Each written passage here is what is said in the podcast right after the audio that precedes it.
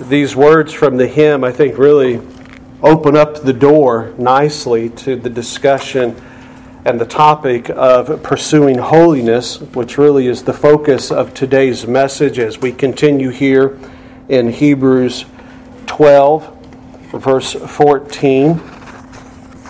Uh, Jesus, He has come to rule and reign in us, and this is specifically set forth in this portion of verse fourteen that we're going to consider today. So to get us started, let's go to Hebrews twelve, and I'm going to read verses one through seventeen, and then we're going to look specifically once again at verse fourteen. Hebrews twelve, verses one through seventeen. Hear the word of the Lord. Wherefore, seeing we also are compassed about with so great a cloud of witnesses, let us lay aside every weight, and the sin which doth easily beset us. And let us run with patience the race that is set before us, looking unto Jesus, the author and finisher of our faith, who for the joy that was set before Him endured the cross, despising the shame, and is set down at the right hand of the throne of God. For consider Him that endured such contradiction of sinners against Himself, lest ye be wearied and faint in your minds. Ye have not resisted unto blood, striving against sin, and ye have forgotten the exhortation which speaketh unto you as unto children. My son, despise not thou the chastening of our Lord, nor faint when thou art rebuked of Him. For whom the Lord loves, He chastens, and scourgeth every son whom He receiveth. If ye endure chastening, God dealeth with you as sons. For what son is he whom the Father chasteneth not? But if ye be without chastisement, whereof all are partakers, then ye are bastards, and not sons. Furthermore, we have had fathers of our flesh, which corrected us, and have gave them, and we gave them reverence. Shall we not much rather be in subjection unto the Father of spirits and live? For they verily for a few days chastened us after their own pleasure, but He for our profit, that we might be partakers of His holiness. Now, no chastening for the present seemeth to be joyous but grievous. Nevertheless, afterward it yields the peaceable fruit of righteousness unto them which are exercised thereby. Wherefore, lift up the hands which hang down, and the feeble knees, and make straight paths for your feet, lest that which is lame be turned out of the way, but let it rather be healed. Follow peace with all men, and holiness, without which no man shall see the Lord, looking diligently, lest any man fail of the grace of God, lest any root of bitterness springing up trouble you, and thereby many be defiled. Lest there be any fornicator or profane person as Esau, who for one morsel of meat sold his birthright. For ye know how that afterward, when he would have inherited the blessing, he was rejected, for he found no place of repentance, though he sought it carefully with tears. And may the Lord bless the reading and the hearing of His holy word. I want us to first, before we enter into the topic of holiness, appreciate exactly where this exhortation once again is coming from. It's following the recognition that those who God loves, God disciples, God nurtures, God, the Authorized Version says, He chastens. And we've unpacked that in previous messages, but for the sake of where we're going today, notice too in verse eleven, when He's doing it, it never seems to be joyful when He's doing it. It always seems to be grievous, but when it's endured by one of His sons and daughters, it always will produce, as He promises here in this text, the peaceable fruit of righteousness. This chastisement, this enduring the chastisement, this growing in God's chastisement Friends, listen to me carefully. The text is presenting to us, it is intimately, it is inseparably connected to our participation in God's holiness. Now, we dealt with verse number ten, and I'm not going to go back and do it again, but that's not talking about his incommunicable holiness that only he can possess. But the holiness that he wishes for his children to have and to possess to make them, I'm going to use a word that's going to scare you, happy. To make you happy. Far too many times we hear preachers say things like this. God cares more about your obedience, son, than he does your happiness, so obey God and be holy. Right? You heard that kind of expression before? Now, there is a certain truth to that, and, and granted, pastors and preachers are usually saying that in the context of the superficial happiness that surrounds us as Western men and women. You know, happiness that comes from materialistic things you own, happiness that comes through relationships and emotional things that you get, you know. And if those things cause you to walk in disobedience to God's word, well, the minister is right, isn't he? God wants you to be holy, obedient to Him, following Him, rather than be happy. I think A J kind of implied that when he was talking about the ecumenical kumbaya sometimes that we can get wrapped up in at the sacrifice of truth and obedience to God's Word, right? Well, in that sense, um, holiness is more important than happiness. But friends, Thomas Brooks, in a work he wrote about holiness, made a very important point that I want to share with you, that I think I, I want it to be, as we enter into this topic of holiness here in verse fourteen, I want it to be uh, the umbrella, because it's the umbrella that I've been kind of operating under. It's the umbrella that I've been meditating on all the stuff I'm learning. I've been, I've been allowing this to the back of my mind. And Thomas Brooks and many others with him says that happiness, which indeed God wants you to be joyful, God wants you to be happy as one of His sons or daughters. Happiness comes through holiness. Happiness comes through holiness. And so think about where we've been at in chapter eleven and then in chapter twelve. Chapter eleven, the recognition that we are weak as runners, that we are weak as frail creatures. Even after we've been converted, we can fall into ditches and apathy, so forth and so on. And like a runner, hey, he encouraged us. They ran the race before you. Look at them. Look at their example as God's grace infused them with the ability to make it to the end. Follow their example. You remember that. And then he comes into chapter twelve and he starts talking about, hey, guess what? By the way, even though you're tired and even though you're weary, God's doing something in all of this. God's working in this, and it's not all, all always joyful.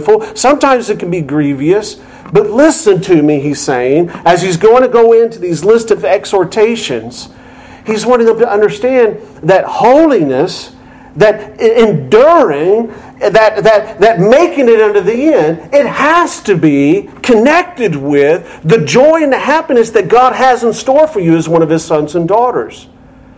Because without it, friends, you may not make it to the end.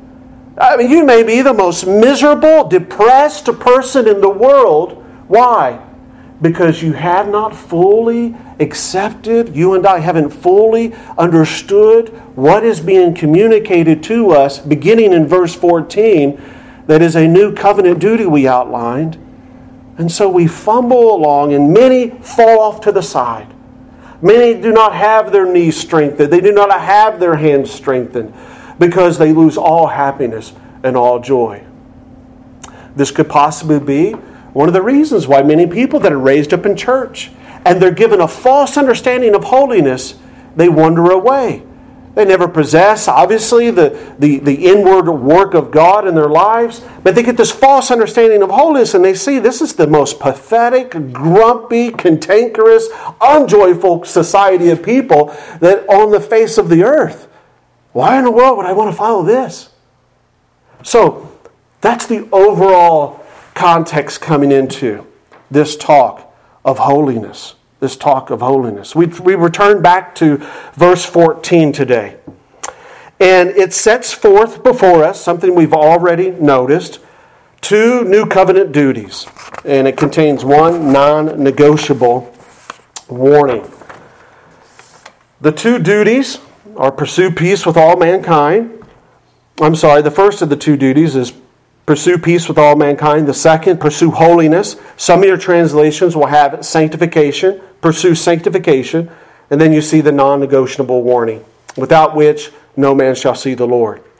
We spent two Lord today's messages dealing with the first duty, and I pray now that the Spirit of God will benefit us by allowing us to slowly and rightly interpret what is contained in this second duty. Now, friends, um, I have never done a sermon series on holiness, but with that little brief introduction of how important it is to our joy, our happiness, our endurance, and it is clearly here in the text, a very serious duty we have as Christians, I want to take this slow.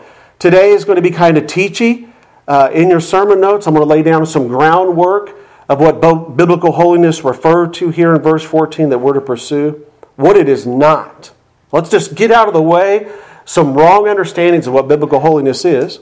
And then next Sunday, uh, we'll get into explaining what it is from Scripture and defining some other things. In your sermon notes, I've given you a roadmap of kind of how we're going to follow this pursuing and understanding of biblical holiness. All right, so it's going to last a, a couple sermons here with the ultimate goal to bring us to a landing pad that Thomas, with Thomas Brooks, that with him we could say, yes, I get it.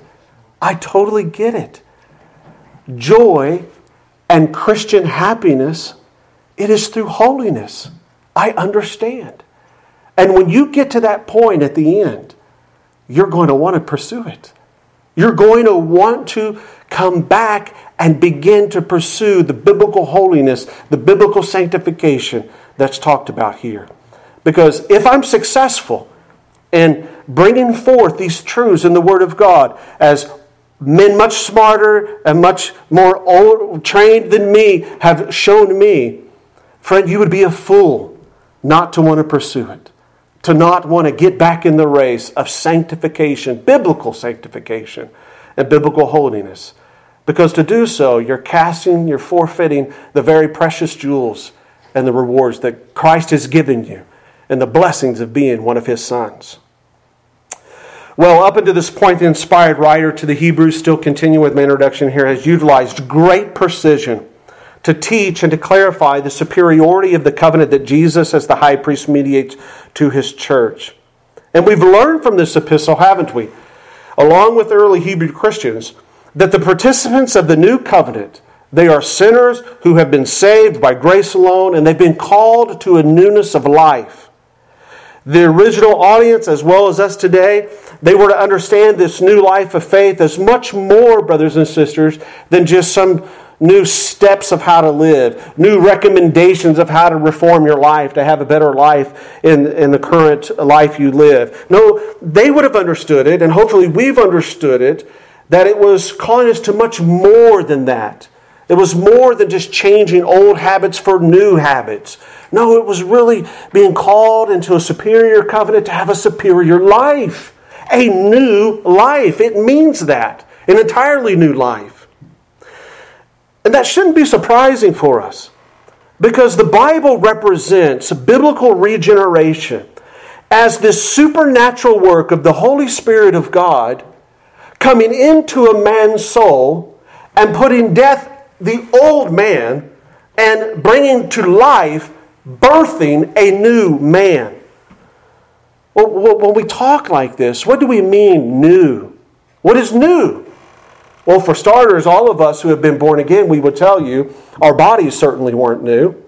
We didn't grow in stature. We didn't grow in mus- muscle fatigue. We didn't, you know what I'm saying, shed weight and grow hair. No, that all stayed the same.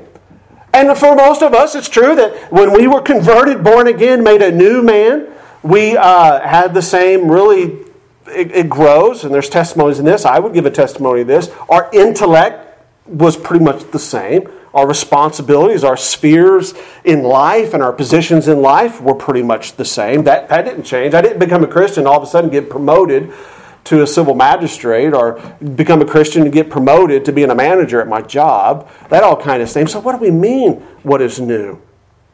Well, whatever it is, it was vitally important. It's vitally important. Because Jesus tells Nicodemus, without this newness of birth, no one will see God. No one will see God. When we search out the Scriptures, we see that what's new is the old man, is this old uh, self-awareness. It's this old self-consciousness that is not oriented around God or Christ at all. That's, it dies. The Holy Spirit slays that. He kills that. And the new man, the one that's born again, we'll use this Christian language, it's a new self-awareness. It's a new consciousness that an individual has. And that consciousness is intimately aware, isn't it? It's intimately connected to the Creator, our Father in heaven, through His Son, Jesus Christ. That's what we mean by new man. Mostly things stay the same, but our self-awareness of who we are, who He is, what He has done, it all is new. You are changed. You are literally changed. It's wrong to think of this newness of life, that the new covenant, the superiority of Jesus, all of this spring. It's wrong to think that it's a dusty mirror and it just gets wiped off. It's wrong to think that it's a dirty floor and it just gets swept and clean. No, no. The floor gets ripped out and demoed and thrown in the dumpster, hauled away and burned in an incinerator, and a brand new floor's there. You don't even recognize, there's no trace of the old floor. You can't hardly recognize it. You see, that's how transformational being born again is. There's a new self. You do not think the same way. You do not look at God. You do not look at Christ. You do not look at the things of the Lord the same way.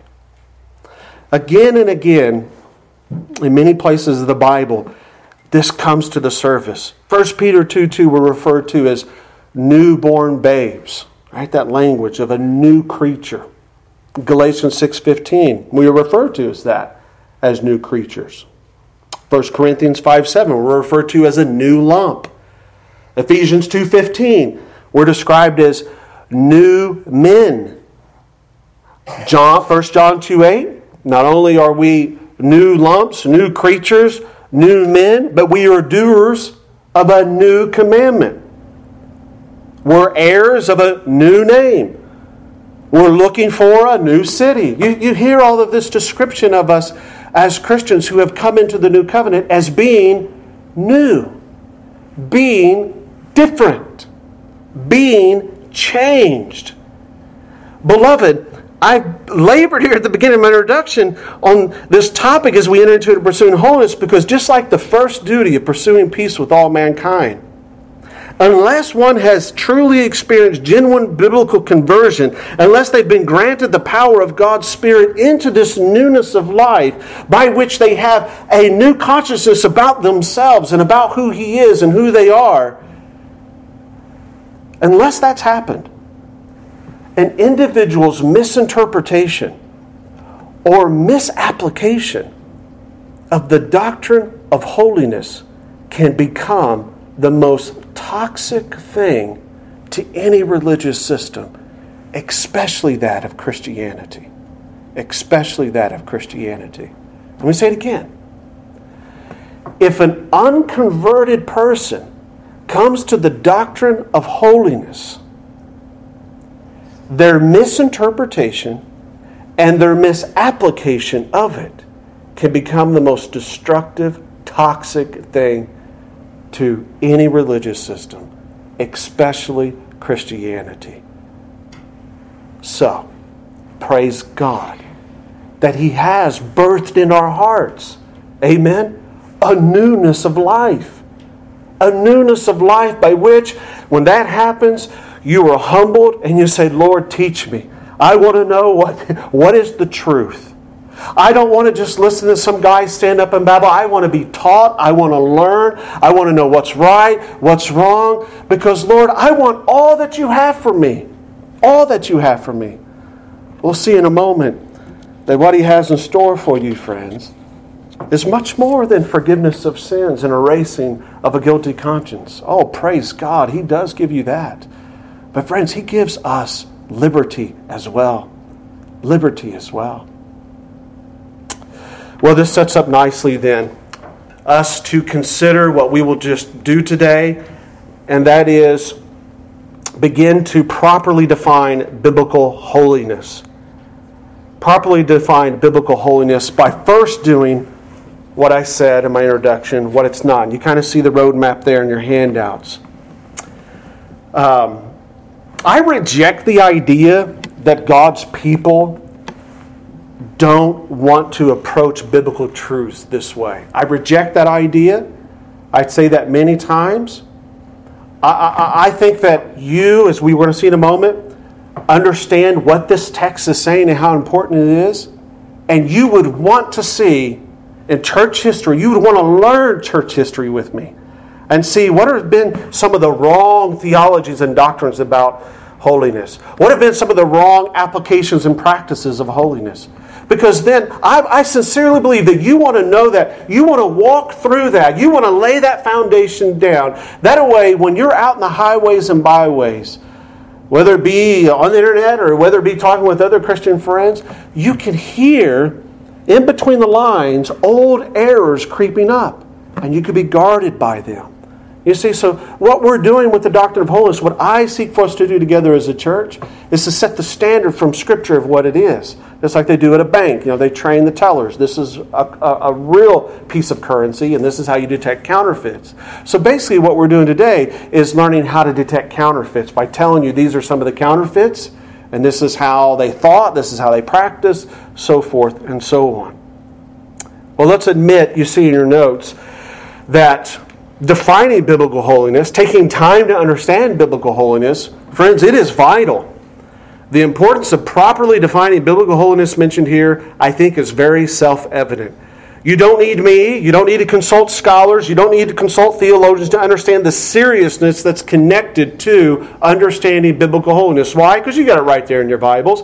Without this, without pursuing this holiness, whatever it may be, no man shall see the Lord. And therefore, that lays a responsibility directly on your lap, that you are to understand what the biblical holiness here is referring to. And that's what we get to do. Praise God. We're here gathered today to dig into history, to dig into His Word, so forth and so on, to make sure we understand as Bereans, as dividers, rightly dividing the Word of truth, what this responsibility is. Praise God we have that benefit, brothers and sisters. In other words, it's absolutely vital that you properly define biblical holiness here being mentioned, and furthermore, that you pursue it, because if you get it wrong, or you become indifferent to this duty, that's a new covenant duty to pursue it, you are placing yourself, friend, in a very precarious position. You see that in the text. I like this quote from uh, Horatius Bonar in his book that I've been working through called God's Way of Holiness. He, appreci- he appreciates this emphasis that's being placed here that makes it so vital. He says, we all ought to feel a sense of responsibility after reading these words to pursue this holiness. He goes on to say, as disciples of Christ, let our pursuit be complete and consistent. Our connection with Christ, exhibiting itself in conformity unto His likeness. Our life, a comprehensive creed. Our walk, the embodiment of all that is honest and lovely and good report. Christ's truth sanctifies as well as liberates. His wisdom purifies as well as quickens. Let us then beware of accepting Christ's liberty without His call to holiness. It's clear that the inspired writer here in verse fourteen, and moving onward throughout the rest of this epistle, there is an attempt, it seems, to bring up the fact that God has not just forgiven us of our sins and disobedience, but He's also calling us to a life of holiness, a life that's completely centered upon Him. And as with the first duty in this verse, pursue peace with all mankind, I believe what he's doing here with this call to holiness and then the subsequent exhortations. The inspired writer is seeking to expose pious hypocrisy and prevent corruption within the Church of Christ. What kind of corruption? The kind of corruption that we're going to learn about in just a moment that has plagued the church for so many centuries. That's what he's doing here. Yes, he understands that it's a vital part to get them unto the end of the race, but also it will expose, it should prevent, it should expose and prevent, insulate them from getting tripped up in the mistakes that the Christians ended up getting tripped up in. Not all, but many, as we'll see in a moment. So that's what he's doing here by calling them to holiness. Not only is properly defining biblical holiness vital, which we see in verse fourteen, but friends, it can be very dangerous. Very dangerous.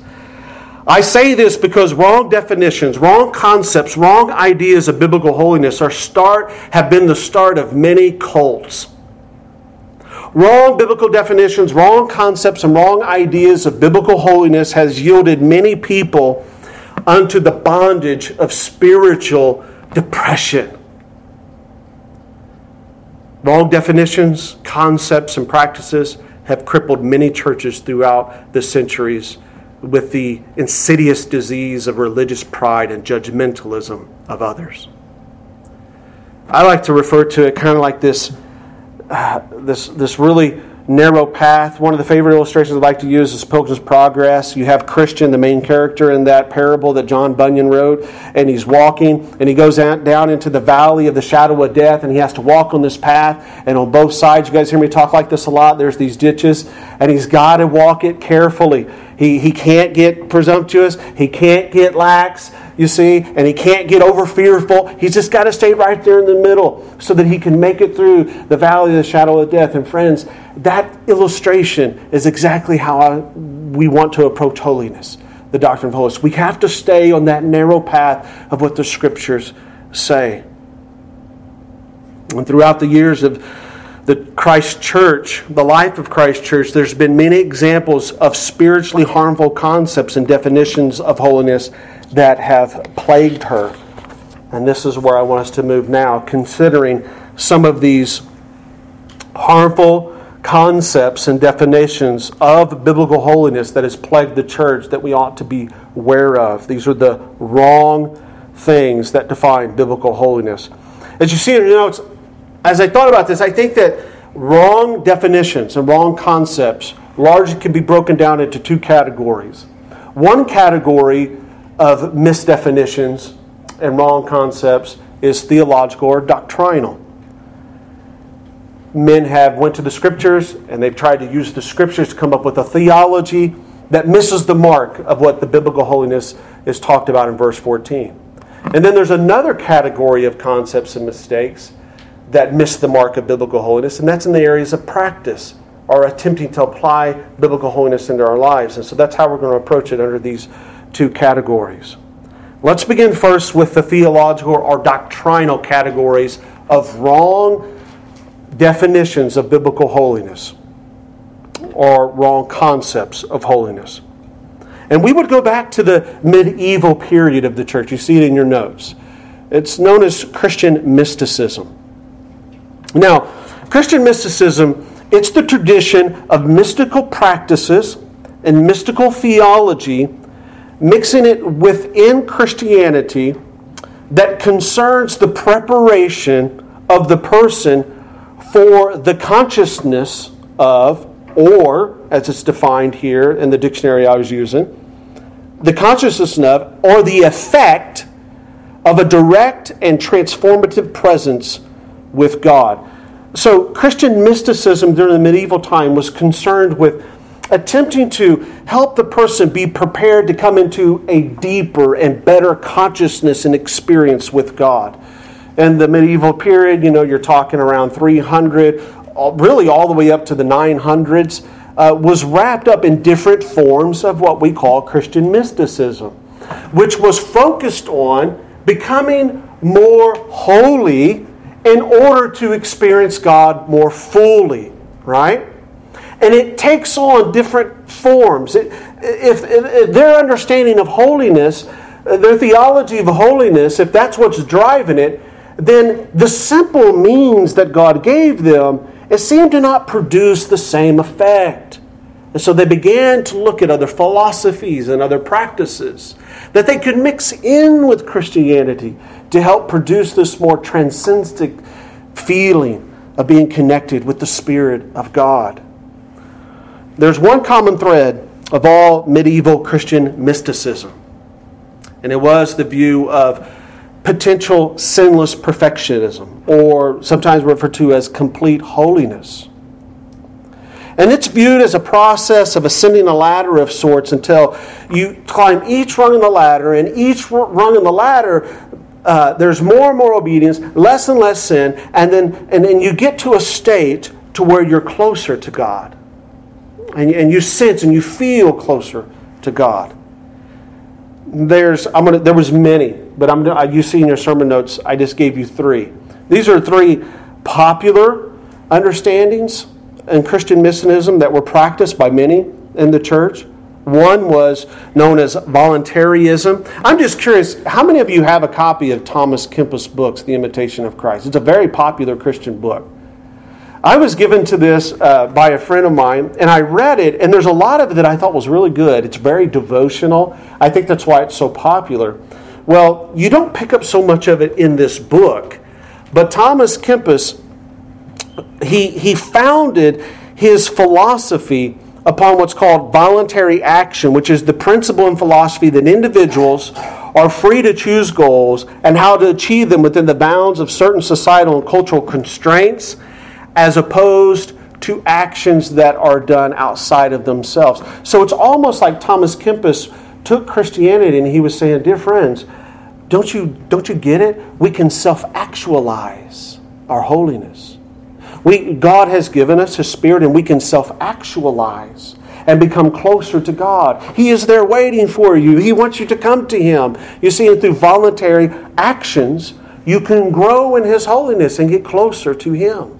And many people believed this, and they began to practice this. And, and, and you know, you can kind of see why this would be a very heavy burden upon those who maybe don't have as much, Brother Eddie, self-actualization or are endowed with the grace of voluntary action as perhaps you do or, or I do, right? And what happens now in the church, you have these different classes of people. You got some that are very spiritual. Why? Well, because according to Thomas Kempis, they have more of the grace of voluntary action and doing what God gave God gave them, the additional endowment of, of, of conversion, than the rest, right? So they're more holy.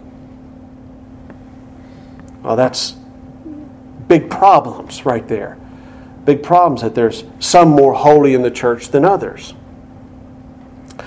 Then there was another form of Christian mysticism known as quietism. Quietism. This was promoted by, you see in your notes, a monk, a Spanish Roman Catholic monk named Miguel Molinius. He was the chief representative of the religious revival known as Quietism.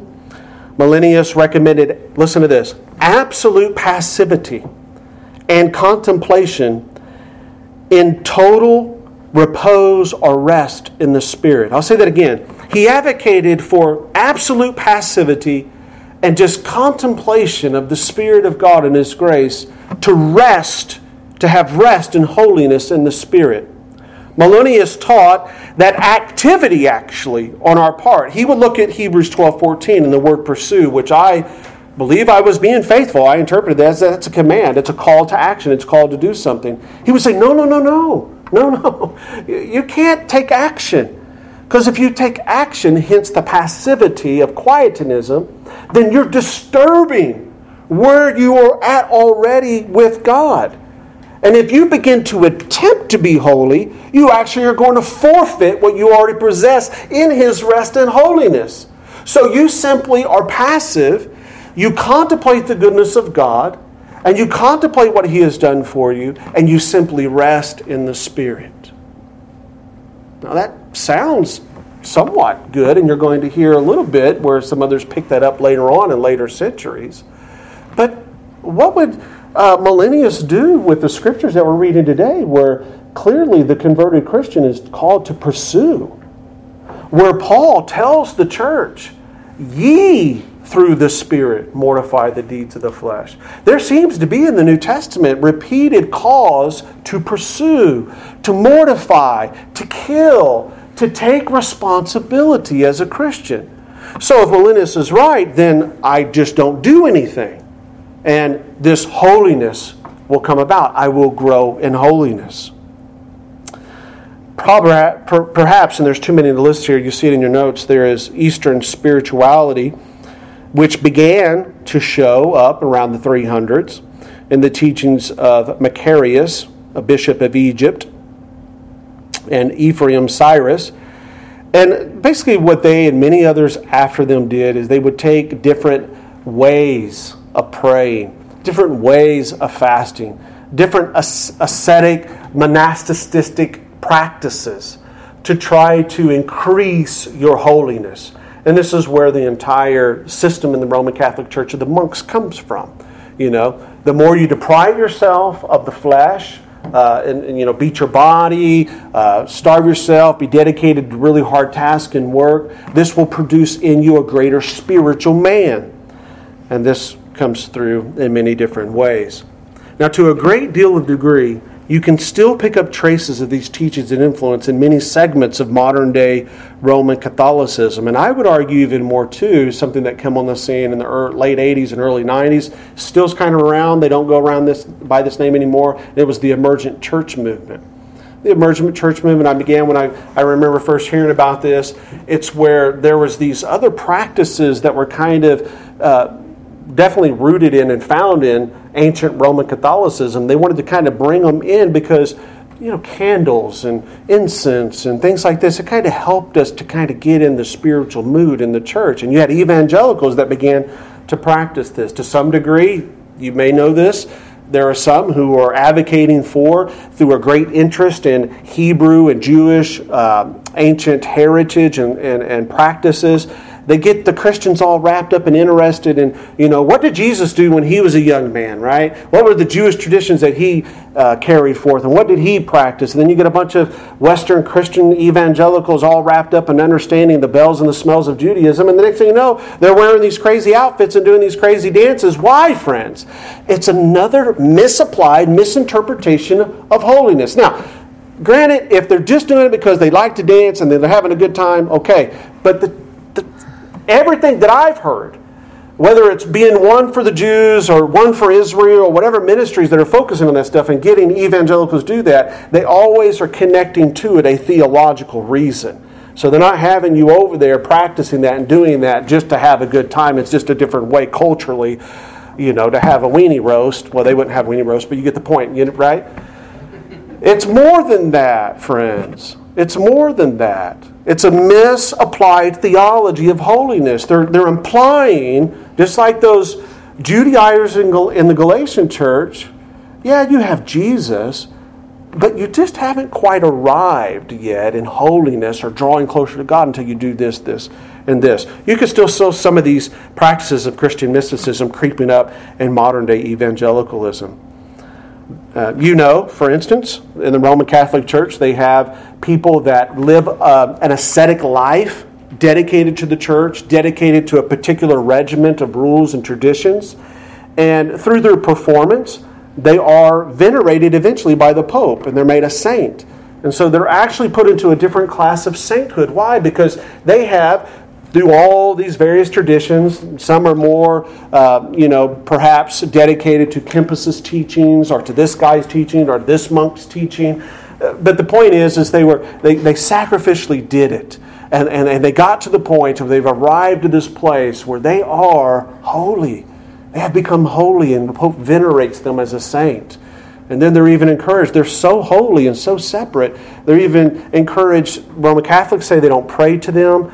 Even though sometimes you read things and you think, I don't know how you're saying you're not praying to them, these saints. But they definitely all say you're to pray with them. You're to seek them to help you. Why? Because they're holy, you see.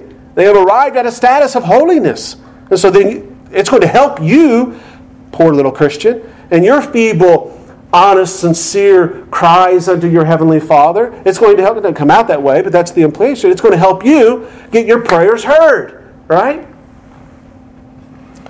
That's, that's not the holiness. None of this stuff that we just talked about through these different philosophies and these different practices that are connected with all this other stuff, especially Eastern mysticism or ancient Judaism, none of that is the holiness talked about in verse fourteen. So anytime that comes up on your radar, you got people making you feel like you got to be involved with, practice, learn more. Oh, you poor Christian, you don't you don't know that? Oh, where you been, you know? And you got now you got to learn a whole encyclopedia of Jewish history or something, you know what I'm saying?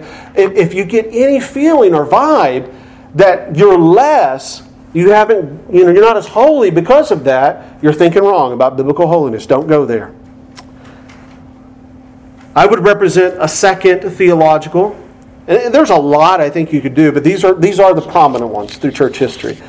The second mistaken definition of biblical holiness that's being referred to in verse fourteen comes not from the ancient church, which evolved eventually around the year eleven hundred, twelve hundred into Roman Catholicism. It's not from the Christian mysticism of the ancient church, visible church on the earth. It comes from and after the Reformation, from the Protestants. And I, you've seen your sermon notes identifying this as complete sanctification, the doctrine of complete sanctification. If you want to hear an earful about this, I'm going to, I'm not going to give you a complete earful. Gris can give you a whole entire earful. He used to be a minister in this. Um, enough said. He'll tell you about the rest. I'm not going to go there. But he, he, you know, he fought against this, and the church came hard against him where he was at for teaching the truth of Scripture against this view. Well, this view originates with John Wesley. This idea of complete sanctification or complete perfectionism or sinless perfectionism. John Wesley, children, he is the founder of the United Methodist Church movement and all of its various splinter groups. You guys have heard of the Primitive Methodist Church. This church building we're in right now, this used to be a Bible Holiness Church. That's a splinter group of Methodism. Uh, there's the Methodist Holiness Church. So all of these kind of originated with this man, John Wesley, who advocated uh, for this complete sanctification. Now, to be fair, it's hotly debated amongst their own tradition if John Wesley himself ever envisioned or taught that there was a stage in a Christian's life where one would arrive at complete perfection or complete holiness and can never go any further in his sanctification. That's debated in that. And I just connected eyes with Tyler. You, I think, have done a lot of research on this as well. Kind of, yeah, because you guys kind of were connected to a holiness church. Um, they, they debate within themselves whether John Wesley ever advocated that. Uh, they, they debate amongst themselves if he ever really truly taught that there was some sort of secondary spiritual work that would take place after initial conversion that would result as a fruit of justification, making someone so enraptured and so connected with Christ that they are so full of the love of Christ and the love of God that they actually could live a life that was sinless. At times, and I've read through some of John Wesley's writings, at times he seems to me to advocate that. He seems to me to write and say that. That there is an understanding, he would preach this, pursue holiness, and give you the idea that your goal is to, now that you've been born again, to achieve this perfection, this complete sanctification, through which all you do is love God, and that love emanates from you, and in so much as you do that, you can possibly in this life achieve complete sinlessness in this life. And then other times you read John Wesley, and he reads like he's advocating for what we commonly call, and I think is biblical, progressive sanctification, which it's a process. It takes time, and you're never going to be complete in your sanctification until, you know, the great consummation. Um, John Wesley kind of speaks out of both sides of his mouth sometimes. And so that's why you have the different splinter groups in the Methodist movement. Some advocate the complete perfectionism aspect, and some like uh, Asbury. Asbury was in the news. That was a, that's the, the college or the, the seminary down in Kentucky. Remember the revive, the so-called revival, or I'll just leave that for you guys to decide that, right? That was going on. You remember that? Asbury, they take more of the, John Wesley, he taught more progressive sanctification. So they take more of the common evangelical approach to his teachings on that. But, nevertheless, nevertheless, John Wesley, in the book he wrote, A Plain Account of Christian Perfection, in seventeen sixty-seven, I did run across where he says that he had no doubt in his mind that he had been, that he has been with and has spent time with other believers who were filled, quote, entirely with the pure love of God, that he witnessed their sinless lives. That's not what we're talking about in verse fourteen. And and I'll see that, and we'll do that next Sunday, okay? I'm, again, I'm just laying down a foundation of what's not being talked about in verse fourteen. Um, verse fourteen is not telling you to pursue sinless perfectionism, or even let's let's say this, and I'll say that I'm going to pick this up more later in the second message. But, but but let me. This is very easy for you to see in the text. It's not even advocating that uh, you have to have a super high level of sanctification, right? Because why? Because if you don't, you will never see the Lord, and he's telling you to pursue it. The writer's already taught from chapter one to chapter eleven how you see the Lord. In fact, he told us many times, now that you're covered with the blood of Jesus Christ, and the, he, he's laying down the doctrine of justification, remember he told us, you come boldly into the throne of grace. Why would he here at verse fourteen contradict himself and say, now, pursue this holiness of getting really high up on holiness over here and sanctification, because if you don't, you won't see the Lord. I know I told you to come boldly into the throne back there, but you can only do that. You can only come into the throne based upon your performance, your holiness. No, friends, you remember what the basis was, he said? In that expounding the beautiful doctrine of salvation by faith alone and grace alone, he was saying, you come in boldly to the throne under the blood covering of Jesus Christ, who was one hundred percent holy. So we know that that's not what's being talked about here in verse fourteen, because we're called to pursue it. I can't be called to pursue something that I already have, which guarantees I will be with the Lord. He's talking about something else here in verse fourteen. I found it very interesting, just as a side note, that a scholar by the name of Robert G. Tuttle Junior, in his doctrinal thesis at the University of Bristol, he wrote, and he demonstrated the influence that Roman Catholic mysticism, which we just talked about, had on the teachings and the theology of John Wesley. You can go find that out for yourself. Do you know, here's a little bit of your own heritage and a little bit of your own history. Do you know who was one of John Wes- John Wesley's most heated contender and debater when he lived? It was your forefather, your spiritual forefather, John Gill. John Gill and John Wesley did this constantly.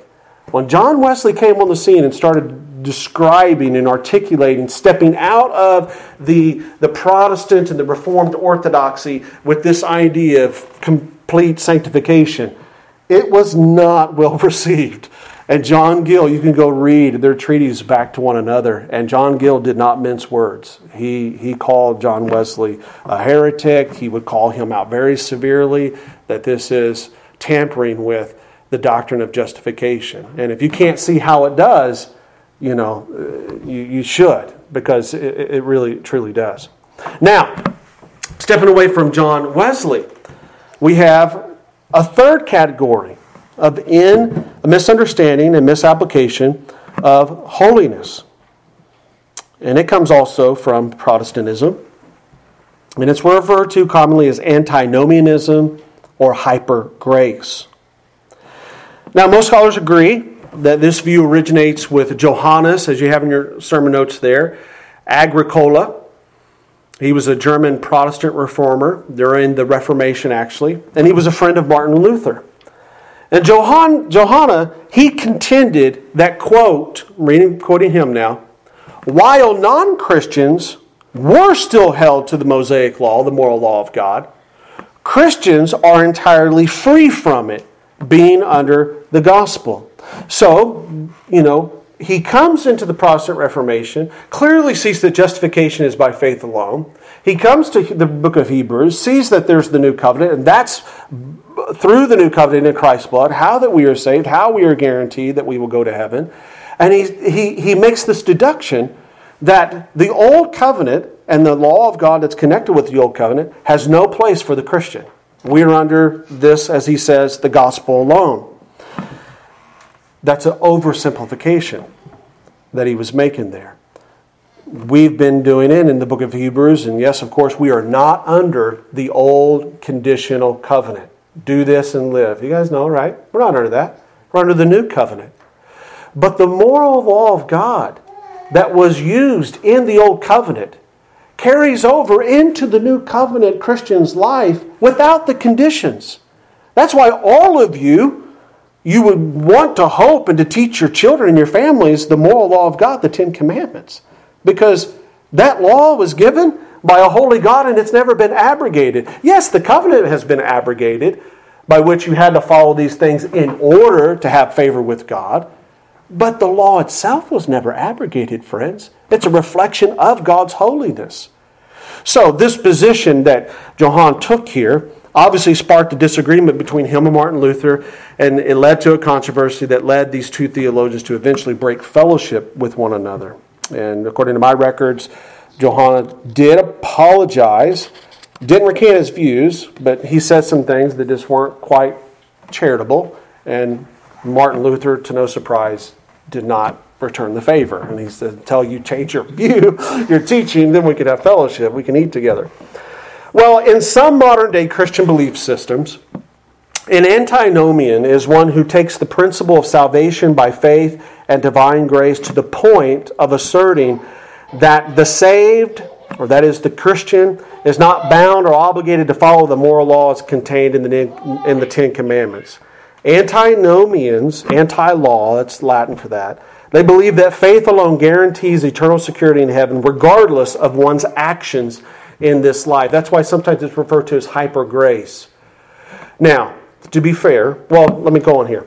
Now, both during and after the Reformation, there would be Reformed theologians and ministers whose teaching would reflect influences of Johannes, which inevitably resulted, shall we say, in a less robust desire to pursue holiness. Because if you're told, you know, it doesn't really matter what you do in this life, the blood of Jesus covers you and you're forgiven and you're going to heaven, that doesn't exactly uh, excite people to try to live according to the moral law of God. Uh, there's this little thing in the back in the, the head saying, oh, he just told me I got a ticket into heaven and I can just do whatever I want because I'm covered with the blood of Jesus.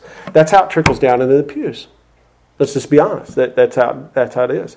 Now, in defense, because this does come out of, this did originate with and comes out of the Reformed community, and if you have not already met this, chances are you will, as you rub elbows with other people from other Reformed churches or Calvinistic circles, you will hear them kind of talk in a way that sounds like they're influenced with this teaching of Johannes, meaning that the law of God has no bearing over you.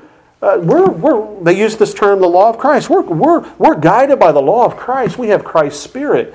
Um, I hear you talk sometimes as if, you know, we're still obligated to obey the moral law of God. And hey, don't you know? And they want to, and, you know, um, enlighten you that you're not. You're under grace, so forth and so on. And to their credit, I have never heard any men who hold this position, some are even my friends, I have never heard them talk in a way that they give a license to lasciviousness. Never.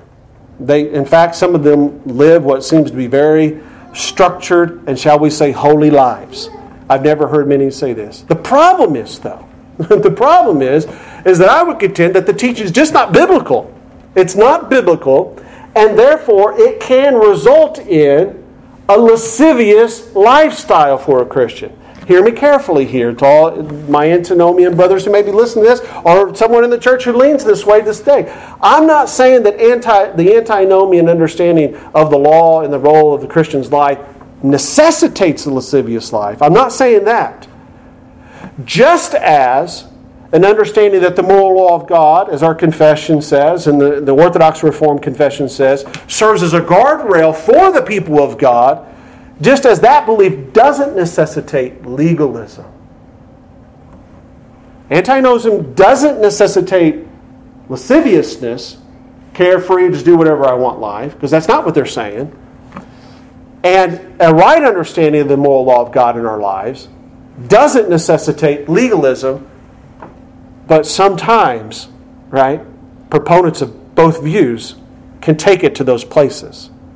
They could take it to those places. This leads perfectly then to the last section of our message today, and I've drastically run out of time. And we're just going to have to pick it up. This is awful because it's going to be a horrible transition, but I cannot keep you here any longer. Especially with the legalism aspect, because now we were going to move into practical and applicatory defects of the doctrine of holy, holiness. So let us just park it here. We have theologically looked at some concepts and misunderstandings about holiness that verse fourteen is not telling you to pursue. So whenever you hear those things creeping up, whenever you hear on a podcast, whenever you hear other people talking about it, or you thinking to yourself that way, run from that. Don't don't entertain that. Uh, don't, you know, start going down that path. Um, but then next week, we're going to look at how there has been through, I believe I was going to open them and say, before I even started talking about different practices, I think that sometimes these people, even in the first century, first couple centuries that were practicing Christian mysticism, hear me clearly, I think that they had sincere desires to grow in holiness. I mean, I think they read Hebrews twelve fourteen and they said, oh, I'm to pursue holiness. I want to be closer with God. I want to be holy. They have a sincere, I think John Wesley was completely sincere. He was just sincerely wrong. But I think he really did want to grow in holiness. He really understood that there was a pathway or something that I needed to grow in. And so a lot of times the practices and the applications of biblical holiness, it starts off with very sincere people. And in so much as it does, friends, they ought not to be mocked. They ought not to be joked about or chided or whatever, right? No, they they just have to be thought through what they're saying and what's driving their practice or why they're doing what they're doing. Is it a, a misinformed, a misdefinition of holiness? Is that what it is? Is it a blind tradition that's been received? Or are they doing it out of a sincere heart, and therefore their practice, in as much as it's not sinful, is none of your business or none of my business? Right? And we'll get into that more next week as we define what are some wrong concepts about holiness through practices that the church has applied. And then next week we'll start getting into what is the right definition of biblical holiness in verse fourteen. Thank you for being patient. These kind of messages are very teachy. They got to go through this groundwork to lay it down. But I believe, brothers and sisters, that you want to know this and you want to have it. That way, when you come to an understanding of biblical holiness from Scripture, you say, yep, went through that, know that. I'm not going to accept that, not going to accept that. I know where that origin comes from, and it's not healthy for me, so I'm staying away from that. But it ought to excite you. Remember what I said, as Thomas Brooks says, to, to want us to re-engage, to pursue what biblical holiness is, to receive what God's blessings have in store for us. All right, let's close with a word of prayer. Holy Father, oh God, we come before Thee, and God, we thank Thee that You have given us Your Word. It is, Lord, the light for our pathway that which we walk and travel as Your sons and daughters, as pilgrims, Lord, here as sojourners traveling through and navigating through, Lord, this life on this side of glory. And Lord, we pray, especially as we walk away from this message as just an introduction to the concept of holiness that's oftentimes repeated in Your Bible, that we are seeing clearly in verse fourteen we are called to pursue. And we pray, God, that we would be students and we would be, most importantly, learners of the past, that we would not make the same mistakes, that, God, we would be careful Bereans, and that we would walk in a balanced way through such a vitally important doctrine that affects, oh God, not only our ability to run this race that you've called us to run, but God, to run it with joy and to run it with true happiness in Christ. Lord, we pray that you would, yes, help us to understand what holiness is, but help us to understand what happiness with holiness looks like. And we trust that you will do this, Lord, in your own time and in your own way in the subsequent messages. We bless you and we thank you in Jesus' holy name. Amen.